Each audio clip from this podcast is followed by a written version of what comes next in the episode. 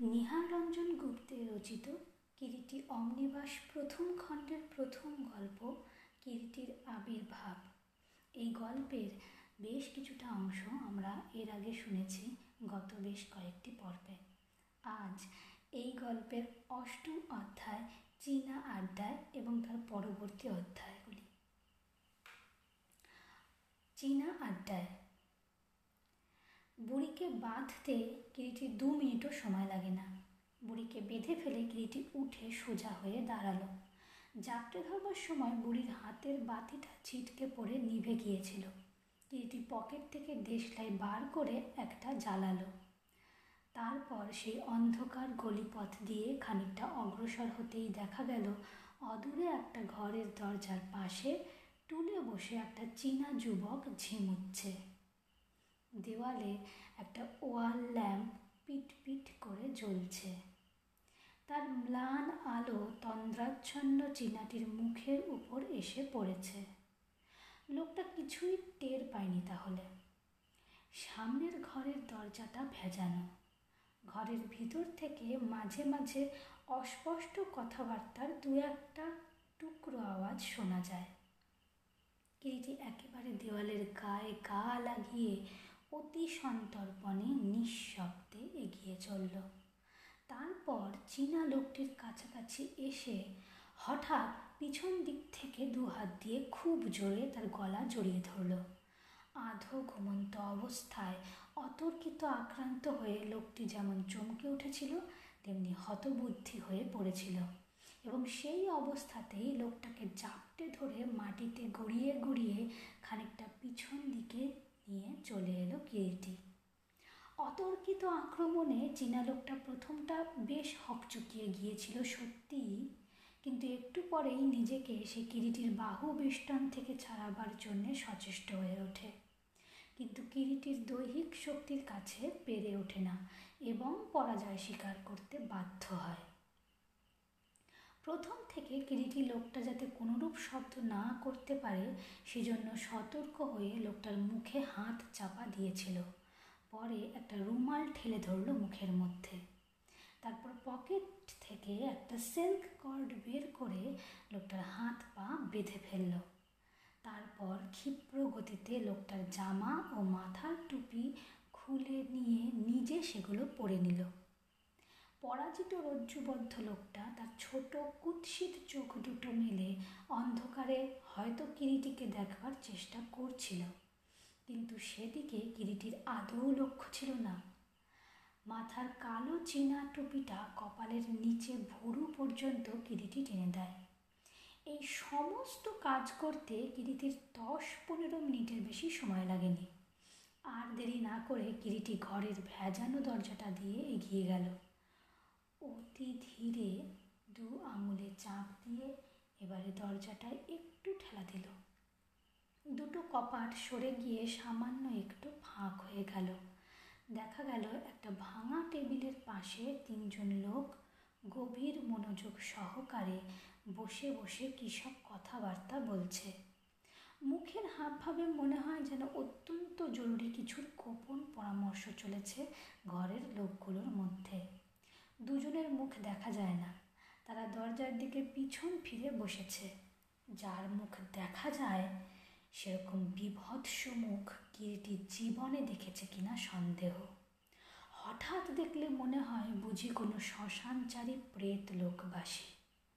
প্রেত লোকের বিভীষিকায় মুখখানা বিভৎস। কি একটা ভয়াবহ দুঃস্বপ্ন যেন ওর মুখের প্রতি রেখায় রেখায় ফুটে উঠেছে। লোকটার ডান দিককার কপাল ও গাল বোধহয় কবে পুড়ে গিয়েছিল। সর্বগ্রাসী হুতাশন যেন তার নির্মম চিহ্ন রেখে গেছে। ডান দিককার কপাল ও গালটাকে টেনে কুকড়ে বিভৎস করে দিয়ে। সেই সঙ্গে ডান দিককার চোখটাও যেন ঠেলে কোটর থেকে বেরিয়ে আসতে চায়। সেই বিভৎস কুৎসিত মুখের উপরে আলোর ম্লান শিখা পড়ে আরও ভয়াবহ মনে হয়। লোকটার হাতে একটা তীক্ষ্ণ বাঁকানো ছুরি। সে সেটিকে দু আঙুলে দোলাতে দোলাতে কাকে যেন লক্ষ্য করে বললে সনৎবাবু আবার ভেবে দেখো, এখনও সময় আছে। সনৎবাবু নাম শুনে কিরিটি চমকে উঠল। লোকটি আবার বললে হ্যাঁ এখনও সময় আছে। আমাদের এইভাবে কলকাতায় আসতে বাধ্য করার জন্য খেসারত দশ হাজার না হোক, অন্তত আমার দাবির দশ হাজার আর কথার খেলাপের জন্য দশ হাজার। সর্বসমেত কুড়ি হাজার দিলেই মুক্তি পাবে। আমি তো আগেও তোমাকে আর বলেছি, এখনও বলছি, টাকা তুমি পাবে না। তোমার যা খুশি আমাকে নিয়ে করতে পারো। সনদ বাবু তোমার দুঃসাহস দেখে আমি সত্যিই অবাক হয়ে যাচ্ছি। নিশ্চিত মৃত্যুর মুখোমুখি দাঁড়িয়েও কেমন করে যে তুমি নিশ্চিন্ত থাকার ভাব করছ, তা তুমিই জানো। একটু থেমে আবার বলল, সেবারে বড্ড ফাঁকিটা দিয়েছিলে। রেঙ্গুনে তোমার বাড়িতে সেই অপমান। শুধু তাই নয়, এত দুঃসাহস তোমার। আমার প্রেরিত মৃত্যুদূত ড্রাগনকে ঘৃণা ভরে মাটিতে আছড়ে ফেলেছিলে। কিন্তু দেখছি তার চেয়ে ঢের বেশি দুঃসাহস ওই টিকটিকি কিরিটি রায়ের। বলতে বলতে সহসা সে কথার মোড় ফিরিয়ে হাতের তীক্ষ্ণ ছুরিখানা একবার ঘুরিয়েই বোঁ করে চোখের নিমেষে দরজার দিকে লক্ষ্য করে ছড়ে দিল। শো করে ছুরির তীক্ষ্ণ অগ্রভাগটা এসে কপাটের গায়ে বিধে থর থর করে কাঁপতে লাগল। ব্যাপারটা এত চোখেতে ঘটে গেল যে গিরিটি ক্ষণ পূর্বে স্বপ্নেও তা ভেবে উঠতে পারেনি। কত বড় খরসন্ধানী দৃষ্টি চারিদিকে সজাগ রেখে লোকটা সদা সতর্ক থাকে। সে কথা ভাবলেও বুঝি শ্রদ্ধায় ও বিস্ময়ে হতবাক হয়ে যেতে হয়। কিরিটি সঙ্গে সঙ্গে দরজার কাছ থেকে সরে পড়বার পূর্বেই ক্ষুধিত নেকড়ের মতো দুই হাত দিয়ে টেবিলের উপর ভর দিয়ে সামান্য উপবিষ্ট লোক দুটোর ঘাড়ের উপর দিয়েই সেই কুৎসিত দর্শন লোকটা দরজার গোড়ায় এসে পড়ল। এক ঝটকা মেরে দরজাটা খুলেই সে কিরিটির কাঁধে একটা হাত দিয়ে চীনা ভাষায় কঠোর স্বরে বললে, কি শুনছিলি? তারপর বিরাট এক ঝাঁকুনি দিয়ে ঘাড় ধরে তাকে সামনের টুলটার ওপর বসাতে যেতেই ঘরের আলোয় অদূরে দড়ি বাঁধা সেই চীনা যুবকটার দিকে তার নজর পড়ল। সঙ্গে সঙ্গে সে চমকে দুপা পিছিয়ে গেল। আর দেরি করা সঙ্গত নয়। শুধু বোকামি। ভেবেই কিরিটি মুহূর্তে জোরে এক ধাক্কা মেরে লোকটাকে এক পাশে সরিয়ে দিয়ে চকিতে ঘরের মধ্যে প্রবেশ করে ভিতর থেকে খিল তুলে দিল। অদূরে মেঝে হাত পা অবস্থায় পড়ে আছে সনদ। ওদিকে ঘরের মধ্যে উপবিষ্ট লোক দুটো কিরিটির খিল বন্ধ করার শব্দে চমকে ফিরে তাকালো। ততক্ষণে কিরিটি দরজার গা থেকে সেই ছুরিটা এক টান মেরে তুলে নিয়ে সনতের কাছে গিয়ে পটাপট করে তার বাঁধনখানা কাটতে শুরু করে দিয়েছে। লোক দুটো সত্যি বিস্ময় একেবারে হতভম্ব হয়ে গেছে, কিন্তু সে মুহূর্তের জন্য। পরক্ষণে তারা দুজনেই একসঙ্গে ছুটে এলো কিরিটির দিকে। কিরিটি ফিরে দাঁড়িয়ে প্রথমে লোকটির হাতে ছুরি দিয়ে ভীষণভাবে এক আঘাত করলে। লোকটা সঙ্গে সঙ্গে চিৎকার করে পিছিয়ে গেল। এদিকে দরজায় মুহুর্মুহু ধাক্কা পড়ছে। আর বাঁধন কেটে দিতেই বাকি বাঁধনগুলো পটপট করে ছিঁড়ে ফেলে সনদ এসে উঠে দাঁড়াল। ইতিমধ্যে সেই লোক দুটো ছুটে এসে আবার ওদের আক্রমণ করল। কিরিটি আবার সনদকে কায়দা করে লোক দুটোর কবল থেকে একে অপরকে নিজেদের বাঁচিয়ে ঘরের মধ্যে এদিক ওদিক ছোটাছুটি করে বেড়াতে লাগল। ওদিকে বাইরে থেকে তখন মুহুর্মুহু দরজায় ধাক্কা পড়ে দরজা ভেঙে যাওয়ার জোগাড়। আর লোক দুটো তখন ওদের ধরবার জন্য প্রায় মরিয়া হয়ে উঠেছে। তাদের চোখ মুখে সে কি ব্যাকুল আগ্রহ। কিন্তু স্পষ্টই বুঝতে পারছিল এইভাবে বেশিক্ষণ আত্মরক্ষা করা মোটেই চলবে না। বাইরে থেকে দরজা ভেঙে ফেলবেই। তাছাড়া এদের দলে কজন আছে তাই বা কে জানে? এখান থেকে বাঁশি হাজার বাজালেও বাইরে অপেক্ষমান সুব্রত বা রাজেনবাবু কেউই শুনতে পাবেন না। সহসা এমন সময় মরমর করে প্রচণ্ড শব্দে দরজার খিলটা ভেঙে গেল এবং ভাঙা দরজা পথে অল্প আয়াসেই ঘরের মধ্যে এসে প্রবেশ করল একটু আগের আক্রমণকারী কুৎসিত দর্শন সেই লোকটা, পুচ্ছমর্দিত ক্রুদ্ধ শার্দুলের প্রচণ্ড জিঘাংসায়। কিরিটি স্থির হয়ে দাঁড়াল। নবম অধ্যায়, সংকট মুহূর্ত। কেবল কিরিটিই নয়, ভীষণ দর্শন লোকটা দরজার কপাট ভেঙে ঘরে প্রবেশ করার সঙ্গে সঙ্গেই ঘরের মধ্যে অন্য দুজনও একেবারে চুপ করে দাঁড়িয়ে গিয়েছিল মুহূর্তের জন্য। যেন মন্ত্রপুত বাড়ি ছিটিয়ে সকলকে মোহাচ্ছন্ন করা হয়েছে। কয়েক সেকেন্ড ক্রুদ্ধ দৃষ্টিতে কিরিটির দিকে পলক হারা তাকিয়ে থেকে লোকটা আচমকা একটা বাজের মতো তীক্ষ্ণ হাসি হেসে ওঠে। বিভৎস হাসিতে ঘরটা যেন ঝমঝম করে ওঠে। সেই ভীষণ দর্শন লোকটা হাসছে হা হা করে। হাসির ধমকে যেন ভেঙে ঘুরিয়ে পড়ছে। পরক্ষণেই সহসা ঝনঝন করে কাজ ভাঙার শব্দ হলো এবং সঙ্গে সঙ্গে জমাট অন্ধকারে সমস্ত ঘরটা ভরে গেল। কিরিটি পকেট হতে পেতলের ভারী সিগারেট কেসটা নিক্ষেপ করে দিয়েছে, ঘরের বাতি ভেঙে ফেলেছে। আর সেই জন্যই এই কাঁচ ভাঙার শব্দ উঠেছে। আচমকা অন্ধকারে যেন মুহূর্তের জন্য সব নিস্তব্ধ হয়ে গেছে আবার। কিন্তু সেও অতি অল্পক্ষণের জন্যই। ততক্ষণে অন্ধকারে ঘরের মধ্যে একটা বিশ্রী হুটোপুটি বেঁধে গিয়েছে। কিরিটি বাঁ হাত দিয়ে সনতের একটা হাত আগে থেকে ধরে রেখেছিল।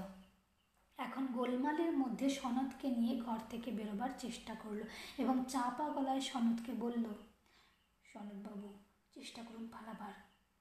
কিন্তু সহসা কে যেন এমন সময় পিছন থেকে তাকে দু হাতে জাপটে ধরল। অন্ধকারে কিরিটি একটা প্রবল ঝটকা দিয়ে আততায়ীর আক্রমণ থেকে আপনাকে মুক্ত করবার চেষ্টা করতেই বুঝতে পারে আততায়ীর দৈহিক শক্তি অপরিসীম। কাজেই সনতের হাতটা ছেড়ে দিয়ে দু হাতে সবলে আপনাকে মুক্ত করে নেবার জন্য সচেষ্ট হলো। দৈহিক শক্তির দিক দিয়ে কেউই কম যায় না। উভয়ই প্রাণপণ জুঝে চলেছে। কিরিটি যত জুজুৎসুর প্যাচ প্রয়োগ করে, আততায়ী ঠিক তার উল্টোটি দিয়ে আপনাকে অক্লেশে মুক্ত করে নেয়। ওদিকে ঘরের মধ্যে ক্রমে আরও গোলমাল বেড়ে উঠেছে। সহসা ওই সময় অন্ধকারে একটা ক্ষীণ যন্ত্রণাকাতর চিৎকার শোনা গেল। সেই চিৎকারের শব্দে সকলেই চমকে ওঠে। সেই যন্ত্রণাকাতর শব্দে মুহূর্তের জন্য কিরিটি ও তার আক্রমণকারীর শক্ত মুষ্টিও বোধহয় শিথিল হয়ে গিয়েছিল। কিরিটি ওই সুযোগ হেলায় হারালো না। আততাইকে জোরে এক ধাক্কা দিয়ে সামনের দিকে হুমড়ি খেয়ে পড়তেই খোলা দরজা পথে বাইরের সরু গলিপথের মধ্যে এসে ছিটকে পড়ল। সেই চীনা যুবকটি তখনও তেমনি হাত পা বাঁধা অবস্থায় পড়েছিল সেইখানেই। এক লাফ দিয়ে সেই লোকটাকে ডিঙিয়ে কিরিটি দরজার দিকে ছুটল। ছুটতে ছুটতে সদর দরজার কাছাকাছি এসে দেখতে পেল চ্যাপটা মুখ বুড়িটা এখনও দরজার কাছে তেমনিভাবে পড়ে আছে। কিরিটি যেমন দরজায় খিলটায় হাত দেবে, ঠিক সেই সময় দরজার বাইরে শুনতে পেল খুট খুট খুট একটা শব্দ। দরজা খোলবার সাংকেতিক শব্দ। খিল খুলতে উদ্যত হাতখানি ঠিক সহসা অর্ধপথেই থেমে যায়। কিরিটি অল্পক্ষণের জন্য রুদ্ধ নিঃশ্বাসে স্থির, অচঞ্চল হয়ে দাঁড়িয়ে রইল। তার মনে হলো, এক একটা মুহূর্ত যেন এক একটা যুগ। কি ব্যাকুল প্রতীক্ষা প্রতি লোমকূপ প্রতি রক্তকণা দেহের ও মনের সমগ্র বোধ শক্তি যেন এক অসীম প্রতীক্ষায় উন্মুখ হয়ে উঠেছে। এমন সময় অদূরে একই সঙ্গে অনেকগুলো দ্রুত পায়ের শব্দ শোনা গেল। শব্দ শুনে মনে হয় কারা যেন শশব ব্যস্তে ওই দিকেই ছুটে আসছে। কিরিটি চঞ্চল হয়ে ওঠে। আবার বাইরে থেকে শব্দ হলো, খুট খুট খুট ওই সময়। ওদিকে পায়ের শব্দ তখন একেবারে কাছে এসে পড়েছে, আর অপেক্ষা করা বিপজ্জনক। সনত এলো না। এক ঝটকায় খিলটা খুলেই সামনের দিকে ঝাঁপিয়ে পড়ল কিরিটি। দরজার বাইরে দাঁড়িয়ে ওই আড্ডারই বোধহয় একজন লোক কপাটে সংকেত ধ্বনি করছিল। দরজা খুলে কিরিটি আঁধারে আচমকা তার উপর ঝাঁপিয়ে পড়তেই লোকটা হুড়মুড় করে ধরাশায়ী হয়ে পড়ল। কিরিটিও মাটিতে পড়ে গিয়েছিল, কিন্তু তড়িৎ বেগে উঠে দাঁড়িয়েই পশ্চাতের দিকে দৃষ্টিপাত মাত্র না করে গলিপথে বড় রাস্তার দিকে দৌড় দিল। ততক্ষণে আড্ডার সকলে দরজার কাছে এসে জড়ো হয়েছে। কিরিটি গলিটার প্রায় শেষাশেষি এসে পড়েছে, ঠিক এমন সময় একটা তীক্ষ্ণ ছুরির অগ্রভাগ এসে তার বাঁ হাতের পেশিটার ওপর বিঁধে গেল। বিষম যন্ত্রণায় অস্পষ্ট শব্দ করে দাঁড়িয়ে পড়ে মুহূর্তের জন্য কিরিটি।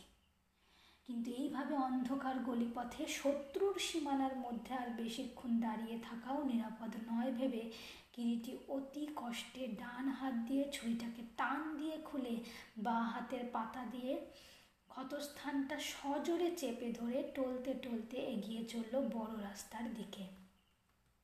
সুব্রত ও রাজু নির্দিষ্ট জায়গায় অপেক্ষা করছিল বটে, কিন্তু কিরিটি তাদের খোঁজ করলে না। সম্ভবত নিদারুণ পরিশ্রমে এবং বারংবার আক্রান্ত হয়ে সে সব কথা চিন্তা করার বুঝি আর দেহের বা মনের অবস্থা তার ছিল না। বড় রাস্তার উপরে এসেই প্রথমে সে রুমাল দিয়ে ক্ষতস্থানটা চেপে ধরল। প্রচুর রক্তক্ষরণ হচ্ছে। মাথাটাও গুরু পরিশ্রমে ঝিমঝিম করছে তখন। দশম অধ্যায়, অনুসন্ধান। রাত্রি প্রায় সাড়ে এগারোটা। বেন্টিং স্ট্রিট প্রায় জনশূন্য। মাঝে মাঝে শুধু দু একটা মোটর গাড়ির হর্ন কিংবা রিক্সার ঠুং ঠুং আওয়াজ পাওয়া যায়। জনহীন শহরে যেন ক্ষীণ প্রাণস্পন্দন। দোকানপাট প্রায় বন্ধ হয়ে গেছে। দু একটা জুতোর দোকান তখন অবশ্যই খোলা। কোনো দোকানে খদ্দের নেই। কেবল দোকানে ক্যাশিয়ার খাতার উপর ঝুঁকে পড়ে সারা দিনের বেচা কেনার খ জমা খরচ ঠিক করছে। এক দোকানের পাশে কয়েকটা চীনা জটলা পাকিয়ে নিজেদের মধ্যে তর্ক বিতর্ক করছে। একটা তেতলা বাড়ির নিচে বাঁধানো রোয়াকে কতগুলো ভিখারি জড়ো হয়ে নিজেদের সুখ দুঃখের কথা বলছে। তাদের কেউ আবার দেয়াল থেকে প্ল্যাকার্ড ছিঁড়ে নিয়ে শোবার ব্যবস্থা করছে। কিরিটি সেসব দিকে লক্ষ্য না করে এগিয়ে চলল। লালবাজার থানাটা ছাড়িয়ে একটু এগিয়ে সেই কিরিটি কি ভেবে দাঁড়াল। একখানা ট্যাক্সি সেদিকে আসছে। ট্যাক্সিটাকে হাত ইশারায় দাঁড় করিয়ে ট্যাক্সিতে উঠে বলল, টালিগঞ্জ। ক্লান্ত, অবসন্ন কিরিটি চলমান ট্যাক্সির নরম গদিতে গা এলিয়ে দিল। ঠান্ডা হাওয়া চোখে মুখে এসে যেন শান্তির প্রলেপ ভুলে দিয়ে যায়। ট্যাক্সি ছুটে চলেছে টালিগঞ্জের দিকে। নিস্তব্ধ নিশীত রাত্রি। মাথার উপরে সীমাহীন কালো আকাশ যেন সর্বাঙ্গে তারার রত্নখচিত ওড়না জড়িয়ে তন্দ্রাচ্ছন্ন। চৌরঙ্গীর দীপমালা শোভিত পিচ ঢালা রাস্তার উপর দিয়ে গাড়ি বেগে ছুটে চলেছে। গাড়ির সিটে দেহভার এলিয়ে দিয়ে কিরিটি চোখ বুঝে পড়ে থাকে। বাড়িতে পৌঁছে কড়া নাড়তেই জঙ্গলি এসে দরজা খুলে দেয়। ট্যাক্সির ভাড়াটা দিয়ে দেয় জঙ্গলি। ভাড়া মিটিয়ে উপরে এসে জঙ্গলি দেখে কিরিটি একটা সোফায় হেলান দিয়ে চোখ বুঝে পড়ে আছে। জঙ্গলি ধীরে ধীরে এগিয়ে এসে কিরিটির জামায় রক্ত দেখে সবিস্ময়ে বলে, ও কি বাবুজি, এমন করে জখম হলো কি করে বাবুজি? পিছন হতে অন্ধকারে ছুরি মেরেছে রে। তুই এক কাজ কর ইলেকট্রিক স্টোভে খানিকটা জল গরম করে নিয়ে আয় আর ওই পাশের ঘরের সেলফে আয়োডিন আর তুলো আছে, নিয়ে আয়।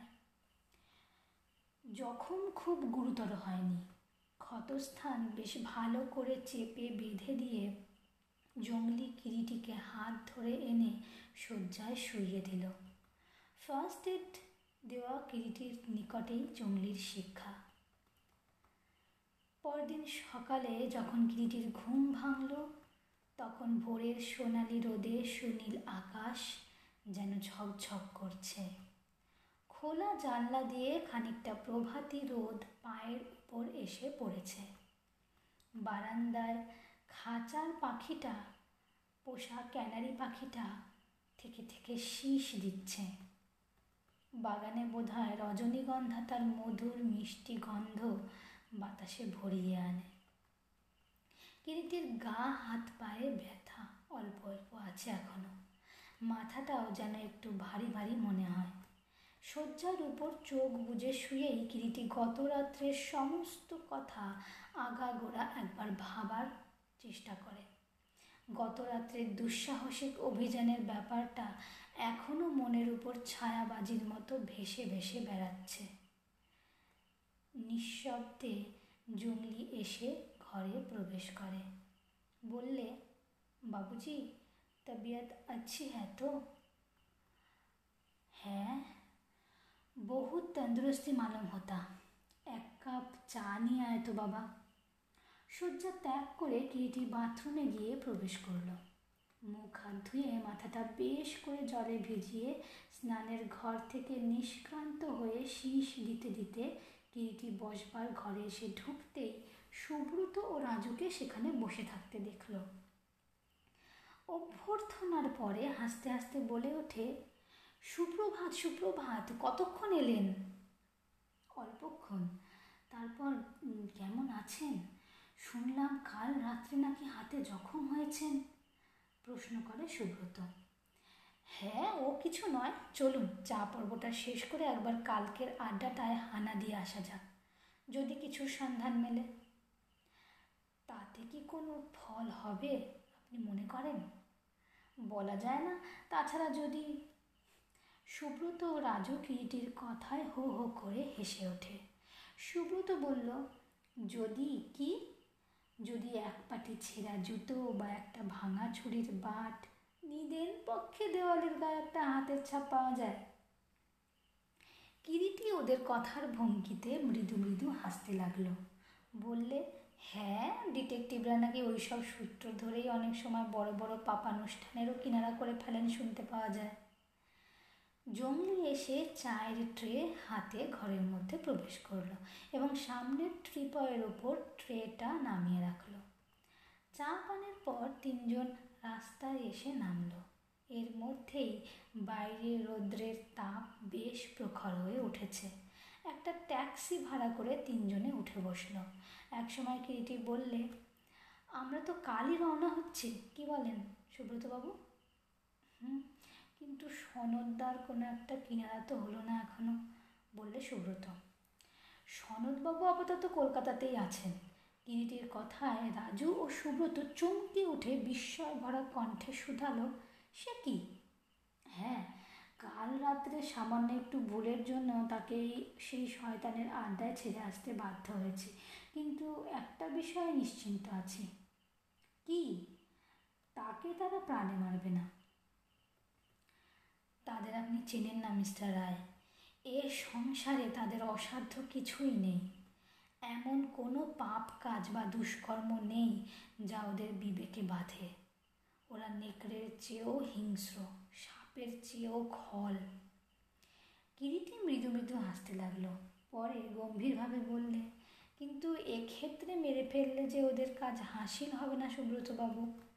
যে ফাঁদ ওরা পাততে চায় সে বড় বিষম ফাঁদ। কিন্তু ওদের হিসেবেই সামান্য একটু ভুল হয়ে গেছে। এবং সেইটুকু শুধরে নেওয়ার জন্য ওরা বোধ হয় সনদবাবুকে নিয়েই কালকের জাহাজে আমাদের সঙ্গে সঙ্গেই রেমগুন রওনা হবে। এই পর্যন্ত বলে কিরিটি একে একে গত রাত্রের সমস্ত ঘটনায় আগা গোড়া খুলে ওদের বলে গেল। সুব্রত কিরিটির মুখে গত রাত্রের আনুপূর্বিক কাহিনী শুনে বললে তাহলে তো দেখছি সত্য সত্যই আপনি ভাগ্যবান। প্রথম যাত্রাতেই মহাপ্রভুর সাক্ষাৎ মিলে গেল। কিরিটি হাসতে হাসতে বললে, না একেবারে প্রথম সাক্ষাৎ নয়। ইতিপূর্বে আরও একবার দর্শন মিলেছিল। সে কি? দুজনেই একসঙ্গে প্রশ্ন করল। হ্যাঁ খোড়া ভিক্ষুকে স্বয়ং মহাপ্রভু। বলে আবার কিরিটি খোড়া ভিক্ষুকের কাহিনীটাও ওদের বললে। ট্যাক্সি ছুটে চলেছে চীনাপট্টির উদ্দেশ্যে। রাজপথে অসংখ্য লোক, পিপিলিকার শাড়ির মতো যে যার গন্তব্য পথে চলেছে। অফিস টাইম, বাস, ট্রামগুলো যাত্রীতে যেন একেবারে ঠেসা। কিরিটি বললে, একটা কথা ভাবছি, চীনাপট্টিতে হুট করে গিয়ে আগেই ওঠা বুদ্ধিমানের কাজ হবে না। আট ঘাট বেঁধে নামতে হবে। কি করবেন তাহলে? সুব্রত প্রশ্ন করে। আমরা প্রথমে লালবাজারে যাব। সেখানে চৌধুরী বলে একজন সিআইডি ইন্সপেক্টরের সঙ্গে আমার যথেষ্ট আলাপ পরিচয় আছে। তাকে সব কথা খুলে বলে লাল পাগড়ির সাহায্য নিতে হবে। লাল পাগড়ি? হ্যাঁ জানেন না তো, চোর ডাকাত গুন্ডা মহলে লাল পাগড়ির মহিমা অপরিসীম। লালবাজারের কাছাকাছি এসে ওরা ট্যাক্সিটা বিদায় করে দিল ভাড়া মিটিয়ে। চৌধুরী অফিসেই ছিল। কিরিটি তাকে সংক্ষেপে সমস্ত ব্যাপারটা খুলে বলবার পর চৌধুরী সানন্দে কিরিটিকে সাহায্য করতে রাজি হয়ে গেল। এবং চৌধুরীর নির্দেশ মতো তখনই থানা থেকে দুজন কনস্টেবল কিরিটি তার সাহায্যের জন্য পেল। থানা থেকে বের হয়ে কিরিটি সদল বলে যখন হংকং সু ফ্যাক্টরির সামনে এসে হাজির হলো, বেলা তখন প্রায় সাড়ে দশটা বাজে। দোকানের ঠিক সামনে একজন প্রৌঢ় বয়সী চীনা একটা কাঠের টুলের উপর বসে একটা লম্বা পাইপ মুখে গুজে ঝিমোচ্ছিল। ওদের জুতোর শব্দে লোকটা হঠাৎ চমকে মুখ তুলে তাকালো এবং পরক্ষণেই সাদরে আহ্বান জানালো জ্যোতি সা, বাচ্চা জ্যোতি দোকানের ভিতরে একটা অল্প বয়সী চীনা যুবতী কাঁচি দিয়ে চামড়া কাটছিল আর মেশিনে বসে একজন আধা বয়সী চীনা যুবক কি যেন সেলাই করছিল। কিরিটিদের সকলকে দোকানে প্রবেশ করতে দেখে ওরা দুজনেই মুখ তুলে একবার মাত্র চেয়ে আবার যে যার কাজে মন দিল। দোকানটি যে খুব বড় গোছের তা নয়। নাতি প্রশস্ত একখানা হল ঘর ওপরে প্ল্যাটফর্মের মতো কাঠের রেলিং দিয়ে ঘেরা। এক পাশে পুরনো চামড়ার টুকরো স্তূপাকার করে রাখা হয়েছে। অন্য এক পাশে দেখা যায় উপরে উঠবার জন্য একটা কাঠের সিঁড়ি। কিরিটি তার ঘর সন্ধানী দৃষ্টি বুলিয়ে চারদিকে ভালো করে দেখতে লাগল। কনস্টেবল দুজন কিরিটির নির্দেশেই দোকানের ভিতর ঢোকেনি। তারা অধিককার ফুটপাতে দাঁড়িয়ে অপেক্ষা করছিল। কি জুতি চাই বাবু? প্রশ্ন করল চীনা যুবকটি আধো আধো বাংলায়। কিরিটি গম্ভীর হয়ে বলল, আমরা তোমাদের দোকান ঘরটা একবার সার্চ করব বলে এসেছি। কথাটা শোনা মাত্র চীনা যুবকটি মেশিন ছেড়ে উঠে এলো এবং বেশ পরিষ্কার ইংরেজিতে শুধালো। কেন? কি কারণে জানতে পারি কি? কিরিটি দোকানের ভিতর চারিদিকে ইতস্তত দৃষ্টিপাত করতে করতে উদার স্বরে জবাব দেয় সরকারের হুকুম। চীনা যুবক রুক্ষ স্বরে জবাব দিল, তোমার হু, ও সব হুকুম আমি মানি না বাবু। এখনই তুমি আমার দোকান থেকে বেরিয়ে যাও। তা না হলে বিপদে পড়বে। কিরিটি গম্ভীরভাবে জবাব দেয়, বিপদে আমি পড়ব না। আমায় না দেখতে দিলে তুমিই বিপদে পড়বে, সাহেব। ইতিমধ্যে ওদের কথা কথা কাটাকাটির আওয়াজ পেয়ে পাশের একটা দরজা খুলে আরও দুজন হোমরা চোমরা গোছের চীনা বেরিয়ে এলো। তারা বললে, কি হলো বাবু? কিরিটি ওদের দিকে একান্ত তাচ্ছিল্য ভরে চেয়ে জবাব দিল, এই দোকানটা আমরা একবার ভালো করে দেখতে চাই। কেন? রুক্ষ স্বরে একজন প্রশ্ন করে। কিরিটি যেন ওদের ভ্রুক্ষেপ মাত্র না করে সুব্রতর দিকে তাকিয়ে বললে, চলুন সুব্রতবাবু, আমরা আমাদের কাজ করি। কিরিটি, মুখের কথা শেষ হলো না। চোখের পলকে ওদের একজন সুব্রতর সামনে এসে দাঁড়াল এবং মুহূর্তে সে পরিষ্কার দিবালোকেই একখানা সুতীক্ষ্ণ বাঁকানো ছড়ি ওদের গতিপথ রোধ করে। আজ এই গল্পের এই পর্যন্ত। পরবর্তী এপিসোডে পরবর্তী অধ্যায়, অর্থাৎ একাদশ অধ্যায়, কালো ভ্রমরের হুল।